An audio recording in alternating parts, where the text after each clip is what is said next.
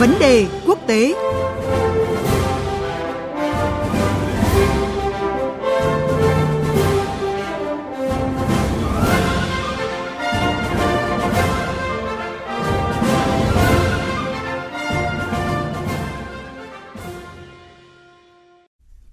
Thưa quý vị và các bạn, trong bối cảnh thị trường dầu mỏ quốc tế từ đầu năm đến nay luôn duy trì mức giá tăng, khiến nhiều nền kinh tế phụ thuộc vào năng lượng gặp khó khăn, những quyết định từ các nước xuất khẩu dầu mỏ có ý nghĩa rất quan trọng. Cuộc họp hôm qua của tổ chức các nước xuất khẩu dầu mỏ và các đồng minh được biết đến là OPEC cộng, OPEC cộng đã dấy lên rất nhiều kỳ vọng vào một sự điều chỉnh giá dầu trong thời gian tới. Dù mỗi tháng một lần OPEC cộng đều có cuộc họp để đánh giá và điều chỉnh hoạt động sản xuất và xuất khẩu, tuy nhiên phiên họp lần này được cho là quan trọng trong bối cảnh Mỹ liên tục kêu gọi các quốc gia OPEC tăng sản lượng dầu nhằm đối phó với sự thiếu hụt nguồn cung. Những tác động của cuộc họp này đến thị trường dầu thế giới trong thời gian tới sẽ ra sao? Biên tập viên Thanh Huyền có cuộc trao đổi với phóng viên Ngọc Thạch, cơ quan thường trú Đài Tiếng nói Việt Nam tại Ai Cập theo dõi khu vực Trung Đông. Mời quý vị và các bạn cùng nghe.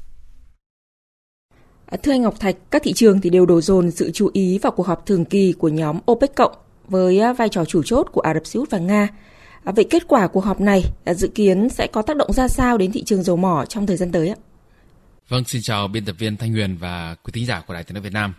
Tổ chức các nước xuất khẩu dầu mỏ OPEC và các đồng minh, trong đó có Nga, được gọi là OPEC cộng, đã họp vào thứ tư để quyết định về cái sản lượng của tháng 9 theo đó, liên minh này đồng ý tăng nhẹ sản lượng 100.000 thùng dầu mỗi ngày từ đầu tháng 9 tới. Ngoài ra, OPEC cộng đang có xu hướng đồng ý là tăng nhẹ sản lượng chỉ tương đương với khoảng 0,1% nhu cầu dầu toàn cầu.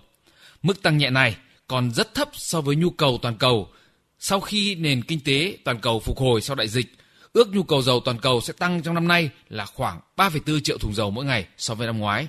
Và do đó, vào cuối năm 2022 này, các cái kỳ vọng cho thấy nhu cầu về dầu sẽ trở lại mức bình thường như trước đại dịch và nhu cầu sẽ vượt ngưỡng 102 triệu thùng mỗi ngày. Ngay sau quyết định của OPEC cộng thì giá dầu đã tăng nhẹ để bù đắp cho những cái khoản lỗ trước đó.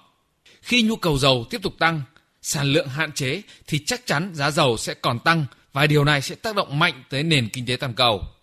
Liên minh OPEC cộng thì đang tìm kiếm thêm thời gian để đánh giá thực tế cái nhu cầu năng lượng toàn cầu để duy trì cái doanh thu và lợi nhuận, gia tăng sức ép về chính trị thì trong ngắn hạn các nhà sản xuất dầu khó có thể tăng hơn nữa cái sản lượng. Đó là chưa kể tới những cái khó khăn về vốn để các nước này mở rộng đầu tư, tìm kiếm các cái mỏ dầu mới, đầu tư vào các cái công nghệ khai thác, vân vân. Quyết định tăng sản lượng nhẹ trong ngày 3 tháng 9 của OPEC cộng. Vì trước đó, liên minh này cho rằng cái lượng cung dầu hiện nay vẫn đảm bảo nhu cầu thị trường.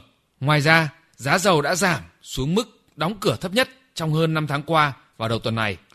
Hiện tại, thị trường dầu thô toàn cầu phải đối mặt với cái mức thâm hụt 2 triệu thùng mỗi ngày và các kho dự trữ gần mức thấp kỷ lục. Vâng, các nhà quan sát thì nhận định là cuộc họp lần này của OPEC cộng là phép thử về mức độ ảnh hưởng của Tổng thống Mỹ Joe Biden với tổ chức à, xuất khẩu dầu mỏ do Ả Rập Xê Út dẫn đầu. Bởi trước đó thì trong chuyến thăm Riyadh thì ông Biden đã kêu gọi các đồng minh Trung Đông à, tăng sản lượng để mà giảm sức ép về giá dầu. Vậy từ kết quả của họp vừa rồi thì à, có thể nói gì về nhận định của các nhà quan sát thưa anh? Dầu mỏ là một phần trong cái chuyến công du Trung Đông vừa qua của ông Biden nhằm thúc đẩy sản xuất để kiềm chế lạm phát do cái năng lượng cung cầu. Đổi lại cái yêu cầu này thì Mỹ cũng sẽ có những cái nhượng bộ với Trung Đông, giảm các cái sức ép, cam kết hỗ trợ quân sự, vân vân. Tuy nhiên, mục tiêu này có thể không như ý muốn của Mỹ khi mà Ả Rập Xê Út nhắc lại cái cam kết tăng công suất sản xuất dầu lên 13 triệu thùng mỗi ngày vào năm 2027, nhưng khẳng định đây là mức tối đa mà Riyadh có thể khai thác. Đó là riêng với Ả Rập Xê Út. Với OPEC cộng thì rõ ràng cuộc họp này có thể coi là một phép thử về mức độ ảnh hưởng của Tổng thống Mỹ Joe Biden với tổ chức xuất khẩu dầu mỏ do Ả Rập Xê Út dẫn đầu và với OPEC cộng. Nhưng chúng ta đều biết thì trong cái OPEC cộng có Nga, nước xuất khẩu dầu lớn thứ hai thế giới sau Ả Rập Xê Út, nước đang có sự đối trọng mạnh mẽ với Mỹ trên nhiều mặt trận từ chính trị, quân sự, kinh tế lẫn ảnh hưởng toàn cầu. Ả Rập Xê Út và các đồng minh rất khó khăn khi mà đứng giữa Mỹ và Nga. Các nước này đều muốn đạt được lợi ích tối đa và do đó không thể thể thể hiện rõ được là nghiêng về bên nào hay là chịu sức ép từ bên nào. Vì vậy sẽ là hợp lý trong cái bối cảnh hiện nay khi mà OPEC cộng chỉ tăng nhẹ 100.000 thùng dầu mỗi ngày. Hay nói đúng hơn là quyết định của OPEC cộng là lựa chọn hợp lý nhất cho các bên Ả Rập Xê Út cũng không còn nghiêng hay là phụ thuộc hoàn toàn trước sức ép của Mỹ ở Trung Đông.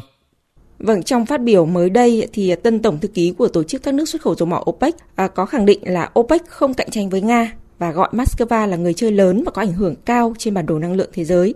À, theo anh thì quan điểm này à, sẽ định hướng cái hành động của OPEC và OPEC cộng trong thời gian tới ra sao?